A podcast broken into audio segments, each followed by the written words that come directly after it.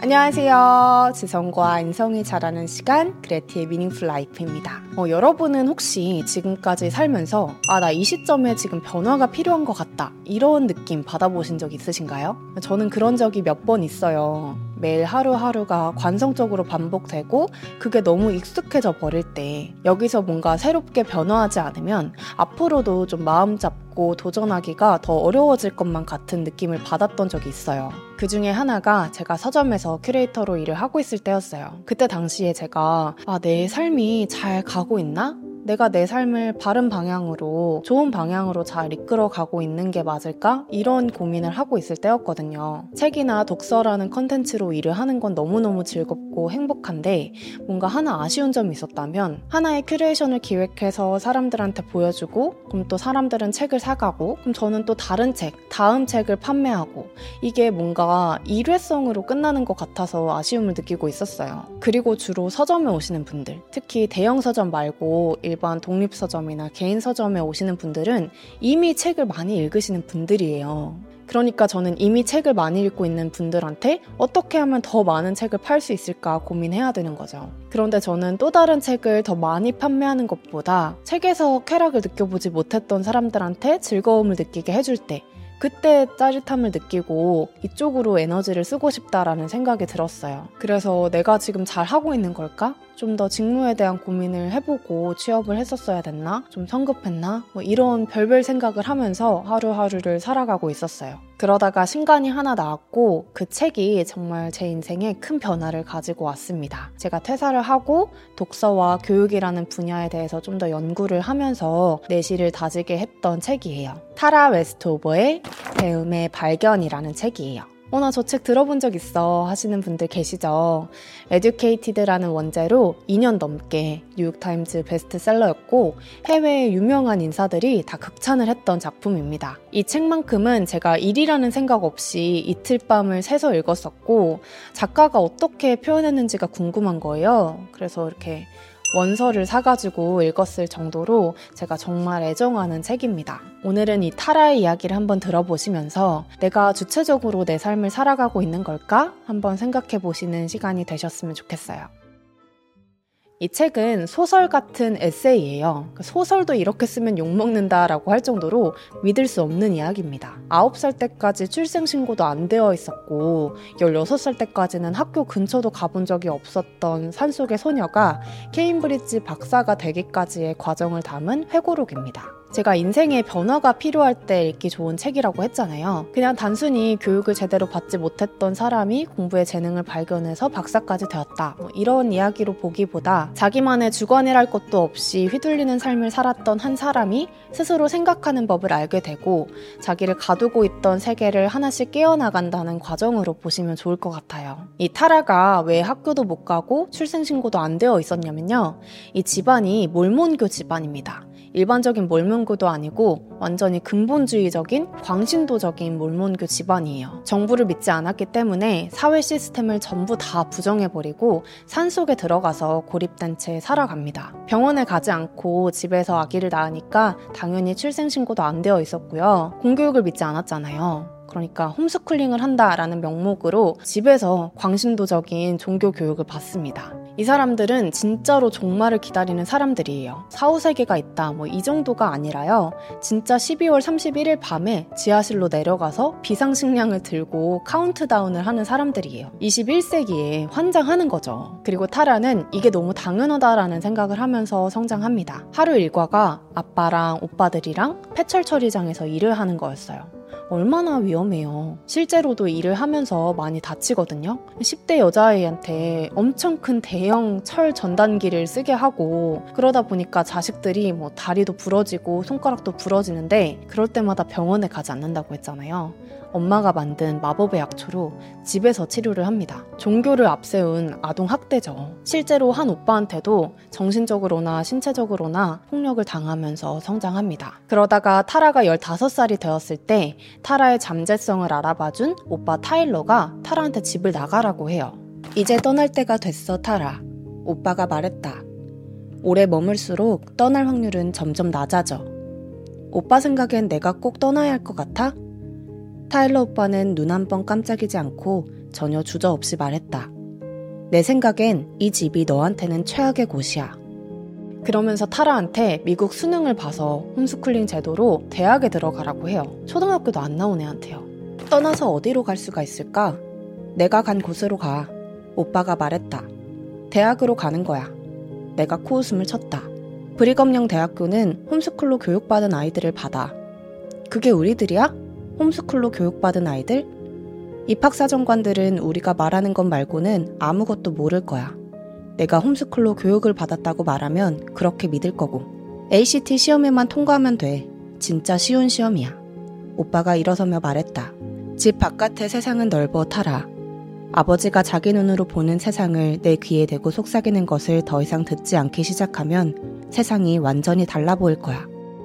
사실 타라도 집을 떠나고는 싶었는데 방법을 몰랐거든요. 그래서 오빠 말대로 대학을 가서 이 집을 탈출해야겠다 다짐을 하고 3시간 거리를 운전을 해서 ACT 문제집을 사와요. 근데 풀리겠냐고요. 전혀 알아들을 수 없는 거죠. 그래서 다시 3시간을 운전해서 아주 기본적인 수학 교과서부터 공부를 시작합니다. 아빠가 알면 절대 안 되잖아요. 그래서 아빠가 오실 때쯤 집을 나가서 극장 구석에 앉아서 공부를 시작합니다. 그리고 또 폐철 처리장에서 일도 해야 돼요. 근데 일을 하고 오면 졸려서 공부를 못하니까 새벽에 일찍 일어나서 아빠 몰래 공부하고 또 일하러 가고 이런 삶을 계속해서 반복합니다. 열심히 한 결과가 좋으면 너무 좋겠지만 시험에 한번 떨어져요. 시험장에 갔는데 OMR 카드를 처음 본 거예요. 그 모든 게 새로웠던 거죠. 그래서 도전이 실패하게 됩니다. 나는 차를 몰고 집으로 향했다. 나 자신이 멍청하다는 느낌이 들었다. 사실 멍청하다는 느낌보다 말도 안 된다는 느낌이 더 강했다. 다른 학생들을 보고 나니 그 중에서 내가 상위 15%의 점수를 받을 수 있다고 생각한 것이 말도 안 된다고 여겨졌다. 그것은 그들의 세상이었다. 나는 작업복을 입고 내 세상으로 돌아갔다. 그런데 절대 포기하지 않고요. 이 굴욕적인 과정을 반복해 나가면서 결국 시험에 합격하게 돼요. 황급히 봉투를 열면서도 아무런 감각이 없었다. 마치 유죄 선고가 이미 내려진 다음 형량을 읽는 느낌이었다. 내 시선은 바로 총점이 있는 곳으로 향했다. 28점. 내 이름이 맞는지 다시 확인했다. 실수가 아니었다. 어찌된 일인지 모르지만 내가 해낸 것이다. 제일 먼저 떠오른 생각은 일종의 결심 같은 것이었다. 아버지 밑에서는 절대 다시 일하지 않겠다는 결심. 그리고 대학교에 홈스쿨링을 아주 잘 받았다라고 포장을 하면서 지원을 하게 되고 결국 합격을 하게 됩니다.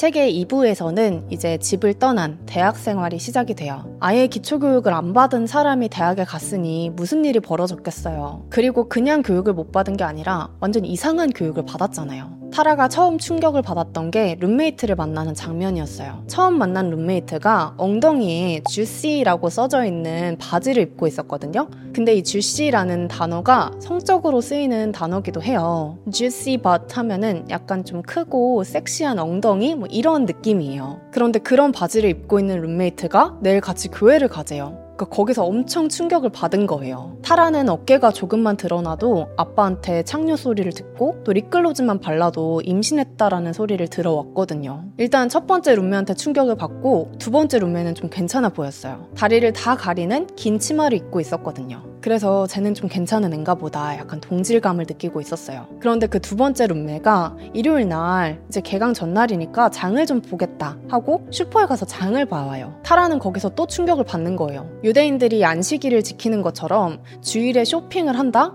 그거는 주님의 계명을 어기는 거라서 절대 있을 수 없는 일이었습니다. 그래서 타라는 아 나는 이 세계에 어울릴 수 없는 사람인가 보다라는 생각을 하면서 대학 생활을 시작하게 됩니다. 자, 이제 개강날이 되어서 수업을 들어가요. 근데 수강 신청도 잘못해서 3학년 수업인 서양예술사를 들어갑니다. 수업 시간에 여러 가지 그림을 보면서 이제 교수님이 강의를 하시는데 타라가 처음 보는 단어가 있는 거예요. 그래서 손을 들고 교수님한테 질문을 합니다. 교수님 이거 제가 처음 보는 단어인데 무슨 뜻인가요? 그때 강의실이 진짜 싸늘해져요. 거의 폭력적이다시피 한 침묵 이렇게 표현을 해요. 질문을 들은 교수도 벙쪄서 답변을 제대로 안 해주고 그냥 이어서 수업을 진행합니다. 그리고 타라가 수업이 끝나고 그 단어를 찾아봐요. 그 단어가 뭐였냐면 홀로코스트였어요. 얼마나 오래 거기 앉아 글들을 읽고 있었는지 알 수는 없었지만 충분히 읽었다는 느낌이 드는 시점이 왔다. 나는 뒤로 몸을 젖히고 천장을 바라봤다. 충격에 빠진 것은 틀림없었지만 그것이 너무나 끔찍한 일에 대해 알게 돼서인지 내가 얼마나 무지한지 알게 돼서인지는 확실치 않았다. 그 학기가 끝날 때까지 나는 손을 들지 않았다. 수업을 들으면서 유럽이 대륙인지도 모르고 나라로 알고 있다거나, 그러니까 아예 사회생활 자체가 안 되는 사람이었어요. 얼마나 오랫동안 그런 삶을 살아왔겠어요. 그렇게 너무나도 굴욕적인 학업을 계속해 나가면서 파라는 자기를 가두고 있던 세계를 천천히 무너뜨립니다. 4개월 동안 나는 지리학, 역사학, 정치학 강의들을 들었다. 마거릿 대처, 38선, 문화혁명에 대해 배웠고 전 세계 각국의 의회 정치와 투표 방식에 대해 배웠다. 학기가 끝날 즈음에는 세상이 거대하게 느껴졌다. 더 이상 산으로, 우리 부엌으로, 심지어 부엌 옆방에 있는 피아노로도 돌아가는 것을 상상하기가 힘들었다. 2부 중반부터는 한 교수를 만나서 상담을 하다가 그 교수가 타라가 한 번도 교육을 받아보지 못했던 학생이라는 것을 알고 케임브리지 교환학생 프로그램을 제안하게 돼요. 우리 한번 너의 잠재 능력을 확인해보자. 그래서 영국으로 가게 됩니다. 영국으로 가는 것도 순탄치 않았어요. 사후 출생 증명서에 날짜랑 뭐 이름이랑 다 달라서 여권도 못 받을 뻔 했거든요. 아무튼 케임브리지로 갔는데 하필 지도교수로 지정받은 분이 홀로코스트로 명성을 얻은 교수였어요. 그 교수도 타라의 성장 이야기를 듣고 완전히 놀라고요. 그 뒤로 아주 스파르타식 지도를 받습니다.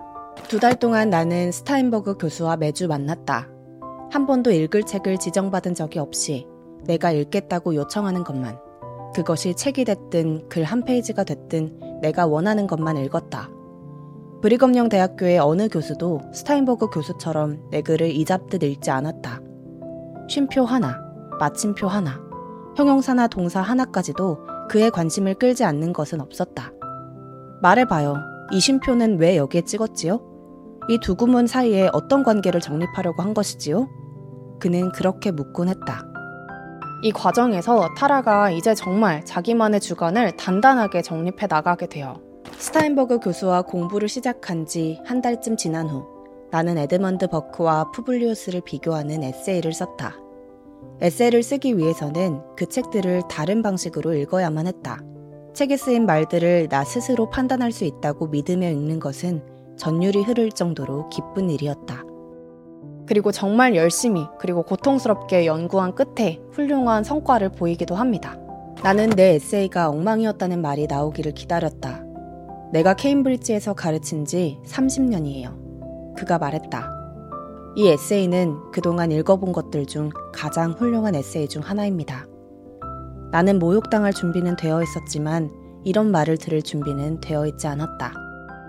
타라의 비약적인 성장을 보면서 감동을 받은 지도 교수님이 하버드든 케임브리지든 네가 원하는 곳 어디든 공부할 수 있게 내가 도와주겠다. 등록금이 없다고 하니까 등록금 걱정은 하지 말고 공부만 해라. 이런 이야기를 합니다. 결국 게이츠 케임브리지 장학금을 받고 케임브리지에서 역사학 박사가 됩니다. 나중에 빌 게이츠가 타라가 자기 재단에서 주는 장학금을 받았다는 사실을 알고 엄청 깜짝 놀랐다고 하더라고요. 타라는 책의 마지막 부분에서 이렇게 이야기를 해요. 나는 아버지가 기른 그 아이가 아니지만 아버지는 그 아이를 기른 아버지다. 그 이후에 내가 내린 결정들은 그 소년은 내리지 않을 결정들이었다. 그것은 변화한 사람, 새로운 자아가 내린 결정들이었다. 이 자아는 여러 이름으로 불릴 수 있을 것이다. 변신, 탈바꿈, 허위, 배신. 나는 그것을 교육이라 부른다. 자기를 가두고 있던 아버지의 세상을 벗어나서 스스로의 삶을 개척할 수 있었던 건 배움 덕분이었다고. 배움을 통해서 새로운 자아를 발견하고 진정으로 자유로워질 수 있었다고 고백합니다. 저는 이 책이 너무 좋아서 진짜 한 네 번은 읽었던 것 같아요. 네 번을 읽으면서 매번 새롭고 매번 희열을 느꼈습니다. 내가 나의 삶을 정말 잘 꾸려 나가야겠다. 다른 사람의 세계에 갇히지 말아야겠다. 끊임없이 배우고 성장해야겠다. 이런 동기를 주는 책입니다. 제가 이분한테 너무 감동을 받아서 뭐 인터뷰나 연설이나 칼럼 등등 다양하게 찾아봤던 것 같아요. 작년에 뉴욕타임즈에 한 칼럼을 쓰셨는데 자기의 이야기를 일반적인 아메리칸 드림으로 생각하지 말아달라. 자기가 진짜 공부에 몰입하고 성장할 수 있었던 순간은 학비 보조금을 받아서 더 이상 새벽 청소를 하지 않았을 때부터였다. 외부적인 환경도 받쳐줘야 한다는 걸 인정한다. 그러니까 국가가 청년들이 일어날 수 있도록 도와줘야 된다. 뭐 이런 목소리도 내셨더라고요. 아무튼 이 책은 내 안에 있는 잠재력을 발견하고 싶고 이걸 발전시키고 싶은 욕구를 강하게 느낄 수 있는 책입니다. 그래서 지금 내 인생에 변화가 필요하다. 다른 사람의 이야기 말고 내가 중심이 잡힌 주체적인 삶을 살아가고 싶다 하시는 분들께 추천하는 책입니다. 짧진 않지만 인종을 막론하고 세계적으로 큰 감동을 줬던 이야기니까요. 좋아하실 분들이 많을 거예요. 굉장히 흡입력 있고요. 문체도 너무 아름다워서 제가 원서를 사서 봤을 정도로 어, 묘사가 뛰어난 작품입니다. 말이 길어졌는데요. 사실 여러 권을 추천하려다가 애정이 있는 책 한 권을 깊게 소개해 버렸어요. 여러분들도 여러분이 애정하는 책을 저에게 소개해 주시면 저도 좀 더 다양하게 책을 읽어볼 수 있을 것 같아요. 그럼 오늘은 여기까지 하고요. 저는 다음 주에 또 새로운 에피소드로 찾아올게요. 그럼 안녕!